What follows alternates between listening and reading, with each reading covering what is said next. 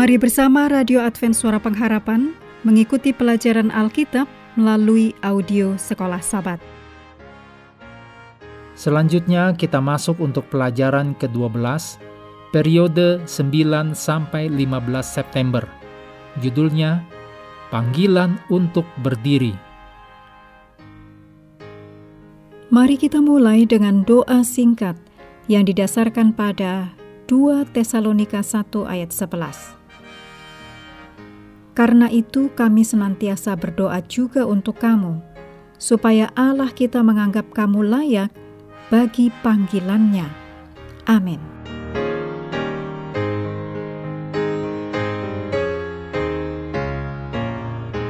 Pelajaran ke-12, Sabat Petang tanggal 9 September. Bacalah untuk pelajaran pekan ini dari Efesus 6 ayat 10 sampai 20, Ulangan 20 ayat 2 sampai 4, Roma 13 ayat 11 sampai 14, 1 Tesalonika 5 ayat 6 sampai 8 dan 1 Korintus 15 ayat 23 dan 24. Ayat hafalan Efesus 6 ayat 10 dan 11. Akhirnya, hendaklah kamu kuat di dalam Tuhan, di dalam kekuatan kuasanya. Kenakanlah seluruh perlengkapan senjata Allah, supaya kamu dapat bertahan melawan tipu muslihat iblis. Ketika pelayan abdi Allah bangun pagi-pagi dan pergi keluar, maka tampaklah suatu tentara dengan kuda dan kereta ada di sekeliling kota itu ia menyampaikan berita itu kepada Nabi Elisa, disertai pertanyaannya yang mendesak. Celaka tuanku, apakah yang akan kita perbuat?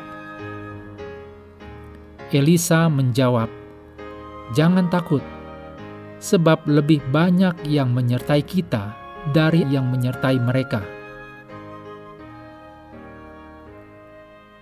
Elisa menarik pelayannya mendekat berdoa untuknya. Ya Tuhan, bukalah kiranya matanya supaya ia melihat. Doa Nabi segera dijawab. Pelayan itu melangkah ke benteng lagi, tetapi kali ini tabir antara yang terlihat dan yang tak terlihat terangkat. Dia sekarang melihat bukan hanya satu pasukan, tetapi dua Tuhan membuka mata bujang itu sehingga ia melihat.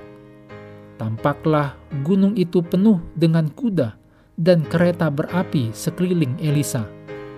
Ditulis dalam 2 Raja-Raja 6 ayat 15 sampai 17.